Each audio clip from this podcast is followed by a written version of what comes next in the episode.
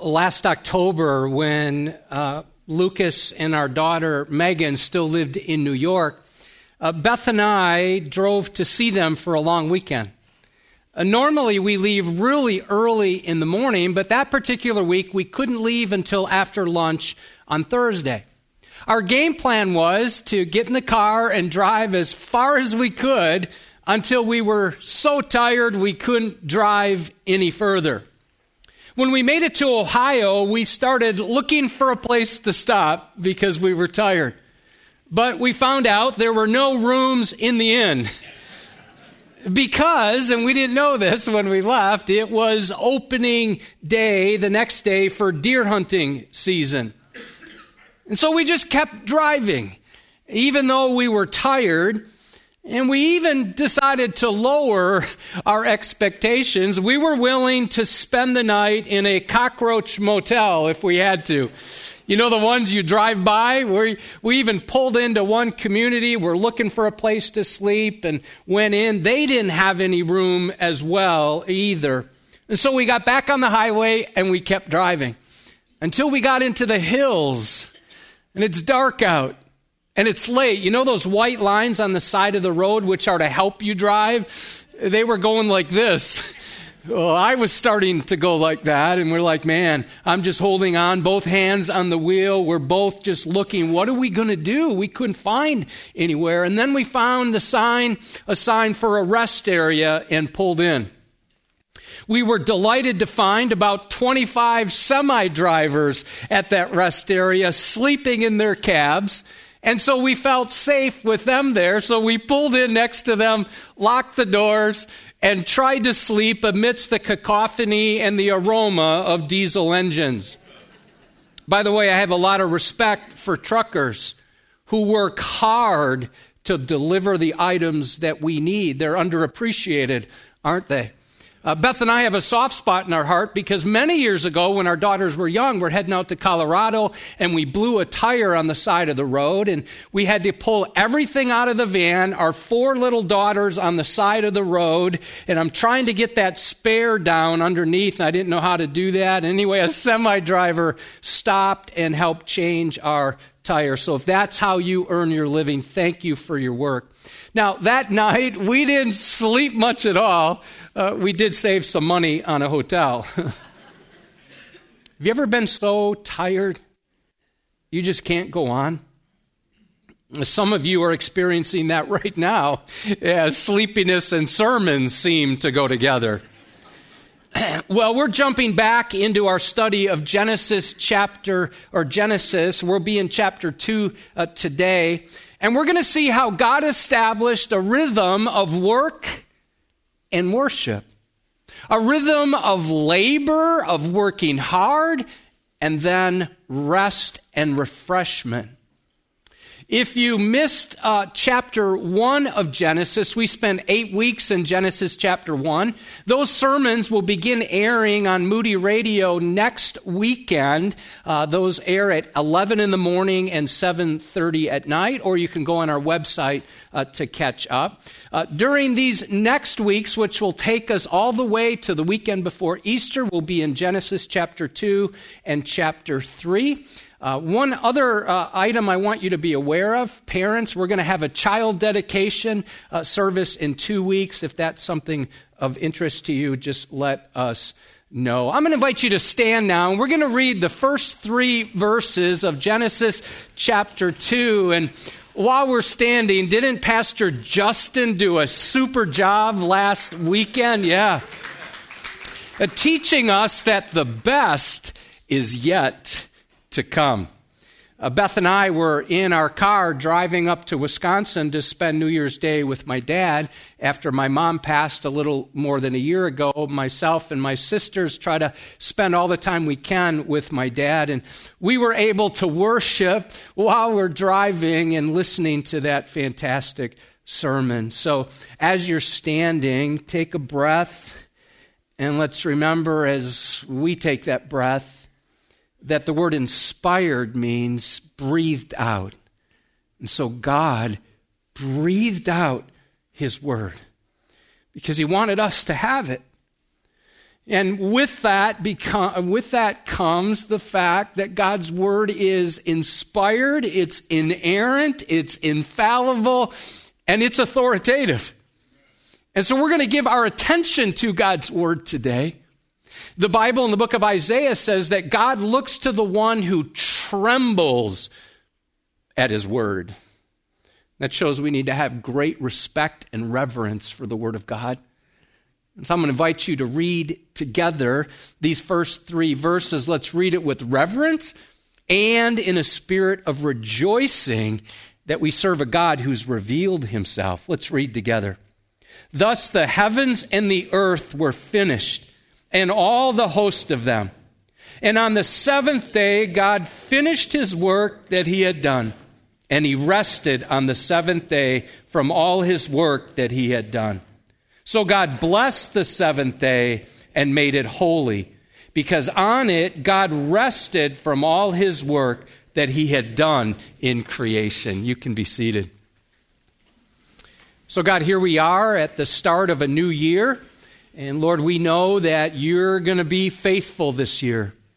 Lord, we also know that you want us to grow. You don't want us to stay the same. And so, Lord, I pray that even through this time, Holy Spirit, as you are our teacher, that we would understand your word, that we would interpret it correctly, and then that you would apply it to our lives so that our behavior changes, so that our thoughts change, so that the words that come out of our mouth changes so that the way we live, the way we give, the way we spend our time, uh, Lord, is all under uh, your sovereignty. And so, Lord, have your way. Uh, Lord, as we gather now, you've called us to continue to worship you. Thank you for your word. Be our teacher now. In Jesus' name we pray. Amen. Well, here's a one sentence summary of the message today because God rested. We must rediscover rest in order to be refreshed. One of the best ways to study a passage of Scripture is not just to read it and immediately start thinking about application. No, it's really important. Read it and then make some observations. What do you see in the text? Uh, when I did that this week, I wrote down eight observations. Observation number one since verse numbers and chapter divisions were added after the Bible was written, these three verses belong more with chapter 1. Why? Well, because they serve as the capstone to the six days of creation. Observation number two the seventh day is mentioned three times.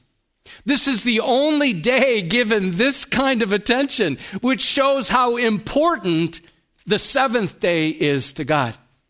One could argue that the last day is the best day.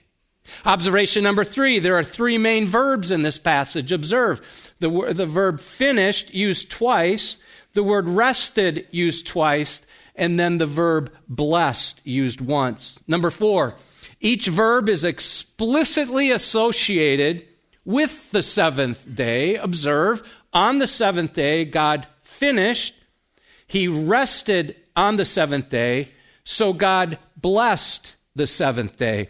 Number five, each verb is associated with the completed creation work of God. God finished his work that he had done. God rested on the seventh day from all his work that he had done. And because on it God rested from all his work that he had done in creation. In each clause, number six, God is the grammatical subject. Subject. Observe. God finished. He rested. God bless. Number seven, the seventh day is the only day where we do not read this phrase there was evening and morning. And one commentator suggests this is because creation is complete while the seventh day continues. And finally, number eight, creation was called good in all its parts, but only the seventh day, watch this, is called holy.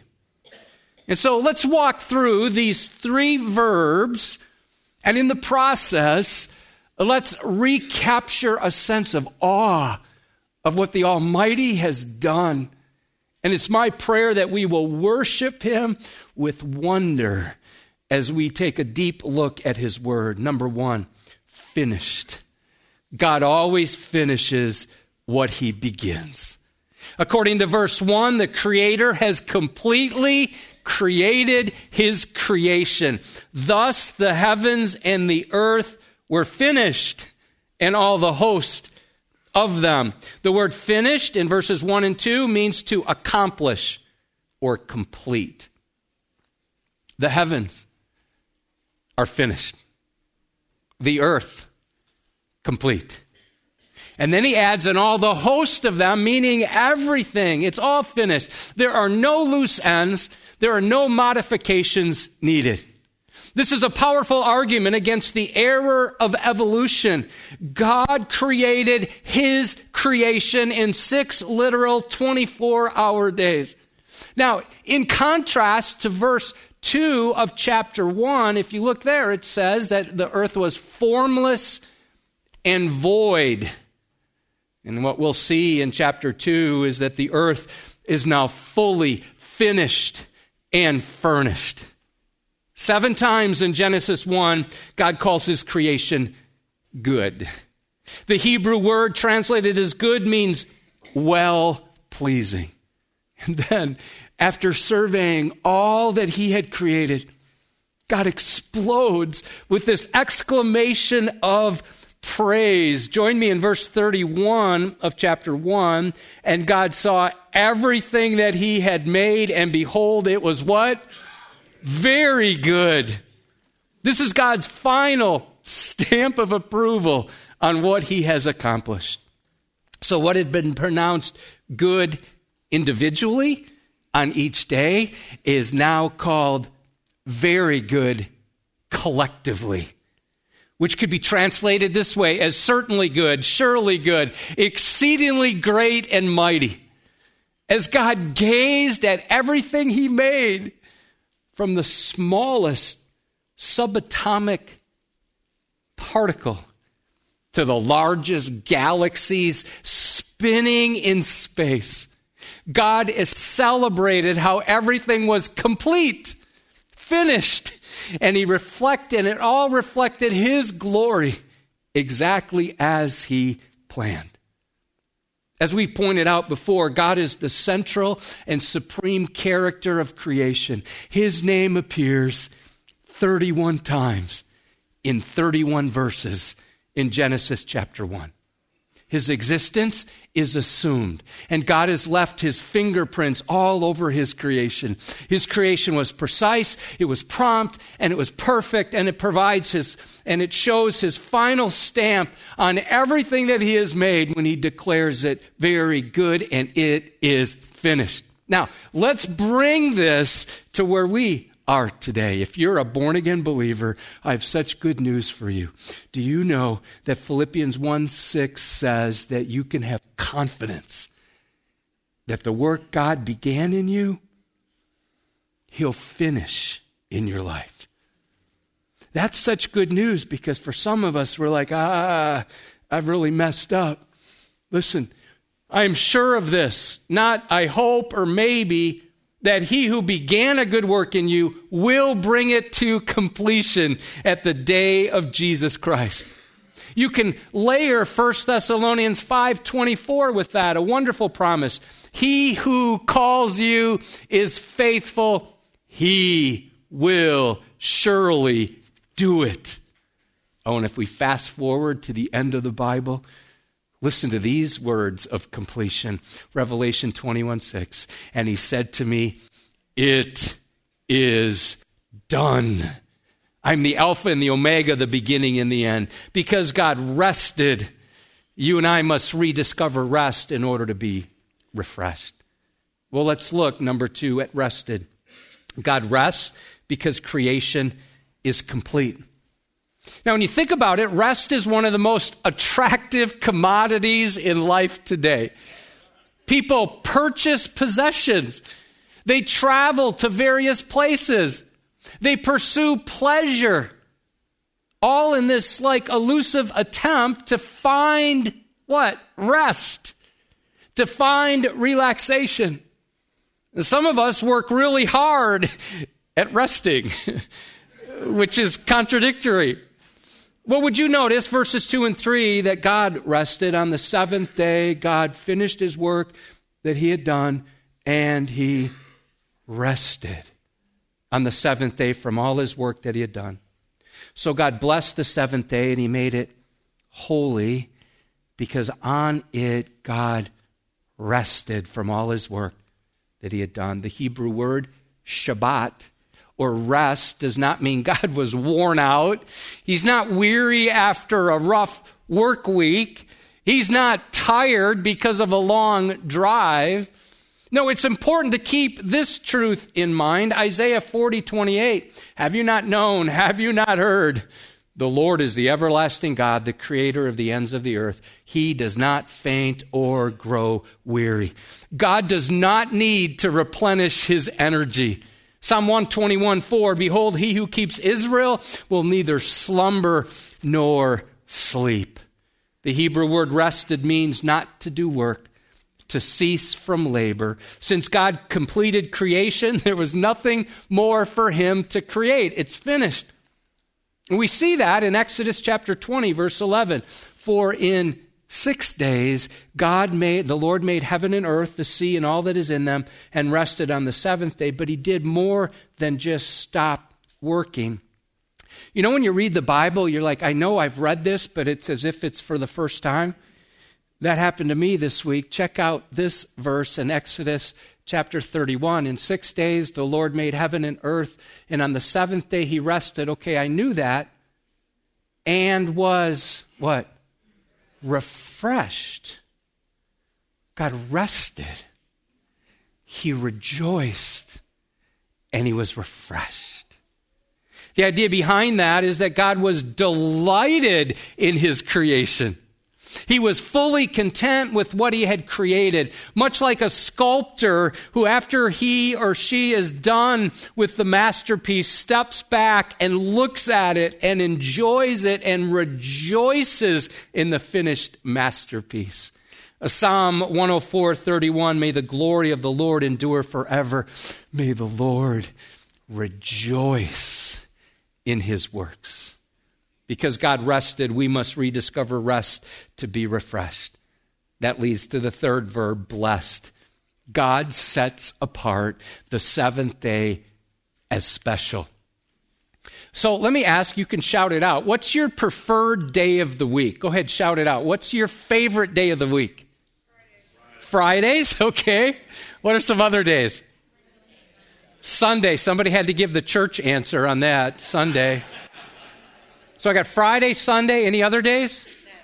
Saturday, okay. Uh, for me, it's Monday because that's my day off, which I don't always do a good job taking off. But do you know God has a favorite day? God has a preferred day of the week. Join me in verse 3. So God blessed the seventh day and made it holy. That word bless means to greet, and even mean to salute, to kneel, by attaching special value. When you combine the word blessed with the word holy, holy means set apart from ordinary use, to dedicate and distinguish something. So the seventh day is unique and exalted because God sanctified it by declaring it holy. And so when we set aside one day in seven for sacred use, God blesses us as well. So perhaps you're thinking in your mind, well, Sabbath, that's Saturday, we worship on Sunday. How, how does all that work itself out? Well, here's how I work it out. Every Saturday, we should remember God as creator, and every Sunday, we should celebrate Jesus as redeemer because of the resurrection. On the seventh day, God rested. Why? Because he finished creation. On the first day, Sunday, Christ rose because he finished redemption. Okay, so we look at it this way. When Saturday rolls around, remember that God is the creator and you are God's special creation. And then on Sunday, give glory to God for your salvation as his new creation. Now, sadly, let me just state the obvious. In our culture, most people don't mark Saturday or Sunday as significant or special. Now, because God rested, we must rediscover rest to be refreshed. A year and a half ago, uh, we preached through the Ten Commandments and we summarized the fourth commandment this way Let's preserve the Sabbath principle by setting aside Sunday or another day as the sun's day. We give God one day in seven because seven out of seven belong to Him. Really, for the Christian, every day is Sunday. And we were encouraged to contemplate some questions. Uh, let's contemplate them again because if you're like me, you forgot them. In fact, when I saw these, I'm like, did we go over these? But yes, we did. Number one, do you have one day a week in which you unplug in order to rest? Number two, what one decision will you make to get your calendar back into rhythm? Number three, what disciplines will you implement? Because it'll take some disciplines to make sure you're revering God on one specific day. And number four, this really it's got to come down. What one activity will you stop doing? Is there a family activity that you've filled up and it's keeping you from worship? It's keeping you from regular, committed worship with God's people on a weekly basis? Is it a sporting event? Is it a travel league? Is it some other kind of activity? What one activity will you stop doing and what's one thing you'll start doing to de- demonstrate you're ready to rely on the Lord? Now, here's some additional action steps to help us flesh this out. Number one is you seek to joyfully tithe. That means 10% of the financial treasures God has entrusted to you. Make sure you're also tithing the time God has given to you. Well, how's that work out? Well, tithe 10%. Most people work about 40 hours a week. So, what would it look like if every Christ follower served at least four hours a week? Not served themselves, but served Christ either in the community through one of our Go Team partners or another ministry God would lead you to, or right here at Edgewood. Could you imagine how our community would change if people did that. Number two, prepare for worship before you arrive. So, most of us think weekend worship prepares us to handle the rest of the week, right? And that's certainly true. But I wonder what would happen if we flipped that. What would happen if we treated the other six days as preparation for our time of weekly worship. If we looked at those six days to help prepare us to give God our best when we gather here to worship. Number three, discipline yourself to gather weekly with God's people. I saw a stat this week. It won't surprise you, but it, it's brand new. One third of Americans never attend worship services. That's up from 25% before the start of the pandemic. So that just knocked a lot of people out, and those who aren't serious about their walk with Christ, it's knocked them out uh, completely. Maybe that describes you today. Maybe you know, man, I got to get back into the rhythm. Well, here's a suggested suggestion pick a preferred service. We have three options Saturday night, two on Sunday morning. And then when something changes in your schedule that particular week, then attend, gather with God's people at another time, either Sunday morning or Saturday night. I saw it last night. Like three or four couples were here Saturday night. They're usually here Sunday, which means they had some kind of commitment today. So they gathered as God's people last night.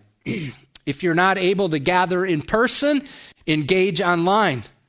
If you're engaging online, Perhaps it's time for you to start gathering in person with God's people. If you've been out of the habit, uh, it's time to get back into the habit. Uh, you can have bad habits or good habits. Gathering with God's people is a good habit. Hebrews 10:25, not neglecting to meet together as is the here's the word, the habit of some. From my perspective, most people don't say, I'm never going to church again. Here's what happens they get out of the habit of going. Then other things fill that time, and pretty soon weeks turn into months, which can turn into years. Number four, deliberately slow the pace in your family. Some of us are so overscheduled, there's no time for rest or refreshment or even rejoicing together. Number five, spend time with your neighbors on your day of rest. Number six, repent and receive the salvation rest that Jesus offers. You see, Sabbath is all about rest. And instead of being busy and working to be accepted by God, it's time to believe and rest in your acceptance.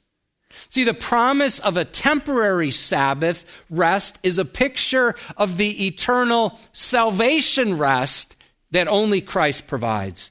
And once you repent, believe, and receive Him, you will find the only rest that will satisfy your soul. Hebrews 4 9 and 11, 9 through 11 read like this So then, there remains a Sabbath rest for the people of God. For whoever has entered God's rest has also rested from his works as God did from his.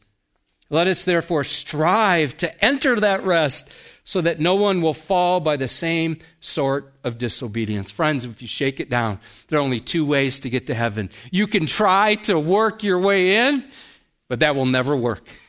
Or you can get in by the work of another. We must rest from all efforts to be saved by our own works because only in Christ will we find total rest. this week, when I was um, working on the sermon and percolating on the text, I thought, well, what's, how can we fully understand what it means that God has finished? And my mind went to Jesus on the cross when he's getting ready to offer himself as final sacrifice for our sins. And he said several things from the cross, but one of the things he said was a Greek word, tetelestai. It means it is finished. And Jesus trumpeted that word loudly from the cross. It's recorded in John 19 30. It wasn't a whimper. It wasn't like this sigh of defeat. No, it was the cry of a conqueror, a shout of victory, a declaration of triumph. This verb is in the perfect tense, which means it's an action that has been completed in the past with results continuing into the present. We could translate it like this It was finished, and as a result, it is forever done. It was finished in the past, it's still finished in the present, it will continue to be finished in the future. All has been done that needed to be done. Nothing more is needed. So, when Jesus shouted tetelestai, we're like, what does that mean? Well, it's Greek. So we could really say it's Greek to me, right? It doesn't really, it doesn't really do anything for us. The phrase, it is finished, oh, we sort of get that. But if you lived in the first century and you heard the word tetelestai, you would have a lot of word pictures running through your mind.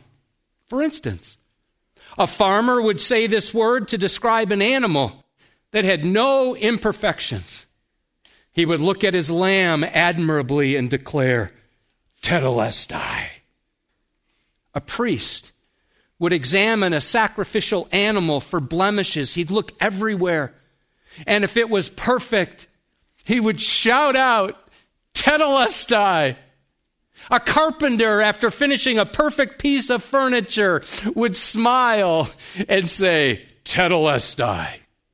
An artist admiring his finishing touch on a canvas that needed no correction or improvement would survey his work and then pronounce, Tetelestai. A servant would run to his master after faithfully finishing all the work assigned to him and report, Tetelestai. A son, after being sent on a mission by his father, would not return until he took care of every detail. And when he was finished with everything, he would smile and he would report to his dad, Tetelestai. Got kind of worked up there. I like kind of losing my voice.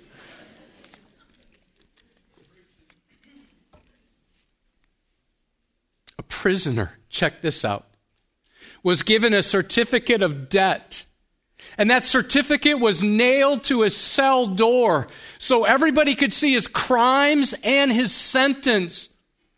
When the prisoner served all his time, that indictment was taken down and the judge would write the word tetelestai over his crimes and his sentence. That freed prisoner was given that document and so as he walked around and people wondered why he was out of jail, he could hold that up and say, Tetelestai. And perhaps most importantly, this was a banking term. When someone had a debt and it was paid off, the creditor would write Tetelestai on the certificate of debt, signifying it was paid in full. I can't wait to do that when God pays off our mortgage here. We might write that in Greek on it. Several years ago, archaeologists in Egypt uncovered the office of a CPA. Now, I don't know if they called them that back then, but they discovered a stack of bills with the Greek word tetelestai inscribed across each one to show the debt was paid in full. Friends, lean in. It is finished. There are no defects or slivers. The picture is perfect. The job has been performed exactly to the specification. The prisoner is set free. The debt has been forgiven. Paid in full means once something's paid for, you never have to pay for it again. You'd be foolish to even try. Now, let's bring this all together. Listen to John chapter 19, verse 28. We'll add that to verse 30. After this, Jesus, knowing that all was now finished, he said, It is finished. Okay, now let's go way back. Let's go back to the beginning. Genesis 2 Thus the heavens and the earth were finished, and all the host of them. And on the seventh day, God finished his work that he had done.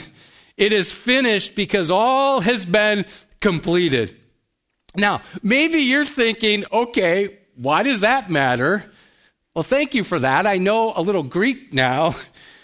No, it actually matters a lot. Here's why. Number one, since Jesus paid it all, there is nothing more that needs to be done. Salvation is not a do it yourself project. It's not even a 50 50 arrangement where you do your part and Jesus does his part. No, Jesus has done it all, so you don't have to. Can I speak bluntly? You're thinking, why are you asking? You're going to do it anyway. All right, well, here goes. Stop performing. Just stop. Your acceptance is not based upon anything you do. It's based on what has already been done for you. You see, many of us secretly believe that there's something we must do in order to be saved. But listen, no amount of personal reformation, no keeping of a New Year's resolution, no church attendance, baptism, or good works will get you any closer to God. Sin is only forgiven by the shed blood of Jesus on the cross and his finished work on your behalf. I had the opportunity to have a gospel conversation with someone about a week ago. I know this gentleman fairly well. And in the course of our conversation, he kept saying that he was trying to surrender. Well, after hearing that for a while, I stopped him. I said, Stop, time out. It's time to stop trying and start trusting. And I told him, you don't have to do anything because everything's already been done for you. It's time to surrender. And he listened, he nodded, and then he said, Well, I'm trying. and I told him, There's no such thing as trying. And because I know him well, I decided to be blunt and I said, You either do it or you don't. And I could tell that resonated with him, but as far as I know, he's not trusted Christ yet. Can you hear this cry from the cross? Tetelestai, it is finished. Will you continue to perform or keep punishing yourself through acts of penance? If you're all about try more, listen to this cry more. He shouted it. Why? So that we'll get it. The divine demands have been met in the divine done. And I wonder if you're ready to embrace the gospel of done. We've said this before, but it bears repeating. Jesus plus nothing equals everything. Application number two. And this is where it comes to us personally. Jesus' work is finished, but ours is just beginning. You see, once we surrender and receive Christ into our lives, we're responsible to take the message of his completed work to all people, all nations, all people groups, to people who've never heard the gospel, and to our neighbors who've heard it often. Acts 1 8 says we're to go with the gospel of done. But you shall receive power when the Holy Spirit has come upon you. You shall be my witnesses. Where? In Jerusalem, the area you know well, and in all Judea, a little bit further out, and Samaria. That would be our enemies, even, the people we don't really care for, and to the end of the earth. Jesus' work is continuing, though now it's done through us. When Damar Hamlin of the Buffalo Bills suffered a cardiac arrest during the game Monday night, fellow players started praying. During a time of great need, they did what? They turned to God, who's an ever present help in time of trouble. Do you know while these events were still unfolding, on Monday night, one ESPN reporter choked out these words, quote, "Sports are important and suddenly they are not." On Wednesday, ESPN's Dan Orlovsky decided to pray for Damar on the spot on live TV on ESPN with two hosts sitting at the table he's at.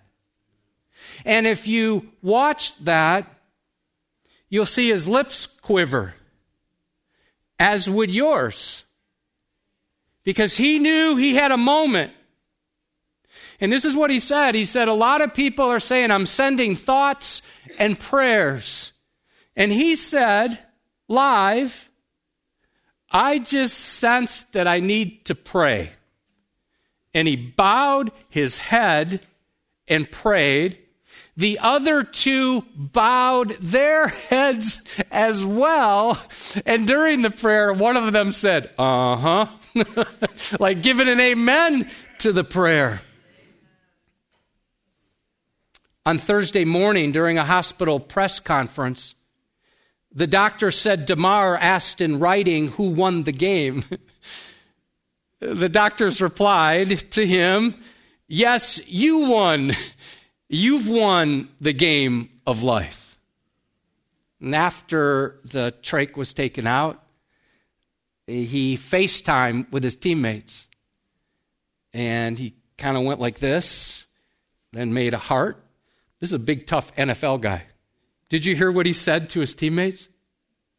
this is what he said I love you, boys. Sounds like some softening going on. Amazingly, I watched former NFL player Benjamin Watson use this tragedy as a platform to share the gospel on CNN with Anderson Cooper. Do you know Anderson Cooper's background? Let's just say he's not a Christ follower yet. Now, before you watch this, it, it's easy to watch this and go, yeah, you go. I want you to watch it and think, well, how would you do it if you had one minute and you're on CNN with Anderson Cooper? How would you handle that one minute? We're going to play this clip. Uh, it won't be online for copyright reasons, but check this out. Now, let me make two applications, and these are going to involve a stretch for us. See, it's, it's cool to watch that, right? And to cheer. But let's ask this question God, what would you have for me? And so here's the first application pray for people right away. I didn't catch the game yesterday, but I saw what happened before the game between the Jaguars and Titans. Any of you see that? Okay, during the pregame, all the players met at midfield on their knees and they prayed. Friends, don't miss this. We're in a cultural moment here. People are thinking about prayer and they're thinking about matters of eternity. And God has called us to be ready for such a time as this. So, when you're prompted to pray, do it right then and right there, out loud if possible. Remember, that guy prayed at his workplace. And could you imagine what would happen if people started praying like that on campuses, in grocery stores, at ball games, in homes, in neighborhoods, in restaurants, and in churches? This past week, I was at a coffee shop and a guy sat down maybe 10 feet from me and he looked over at me. I smiled. I said, hi. He said, hi back. I said, hey, how you doing? And he responded and he said, well, I just got out of the hospital. I had heart surgery yesterday. And I said, whoa, I bet that made you think of eternity. And he said, well, actually it did. And then I brought up the Damar situation. We ended up having a conversation. I asked him for his name, and I was able to pray for him and give him a gospel pamphlet. Friend, you're going to be in places and opportunities this week. Would you pray right away? Number two, boldly share the gospel with someone this week. Fellow Christ follower, let's be ready to give an answer for the hope within us. 1 Peter chapter 3 verse 15. But in your hearts honor Christ the Lord as holy. So we got to make sure we're walking with Christ and always be prepared. Be ready to make a defense to anyone who asks you for the reason for the hope that is in you, yet do it with gentleness and respect. We are here for such a time as this. Here's my prayer, and I wondered if you would join me. Oh, that God would awaken his church. That God would use this tragedy, as Psalm 85, verse 6 says, Oh Lord, would you revive us again that we may rejoice in you? A young man came up to a pastor one day and he asked this question What must I do to be saved? The preacher replied, Oh, I'm sorry. It's too late. The man's like, What? Are you kidding me? You mean there's nothing I can do? The preacher just shook his head and he said, No, it's too late. It's already been done. The only thing you can do is believe. Stop trying and start trusting. I wonder if there's someone here ready to repent and receive the salvation rest that Jesus freely offers. Would you bow your heads and pray this with me quietly? God, thank you for creating me and for sending Jesus, who kept all of your commands, uh, because I sure haven't. I sure can't, and frankly, many times I don't even want to. God, I confess that I've not been resting or revering you. In fact, I'm restless. Uh, my sins are consuming me. And so I confess that I'm a sinner. And I'm ready right now to repent of my sins. I believe you paid the price for my sins when you died on the cross, and you showed your power by rising from the dead on the third day. I now receive you as my Creator, my Savior, my Mediator, and my Lord. Oh, Jesus, come into my life and give me rest, the rest that comes from your completed, finished, final work on the cross and lead me to follow you faithfully as your disciple from now on. In Jesus' name I pray. Amen.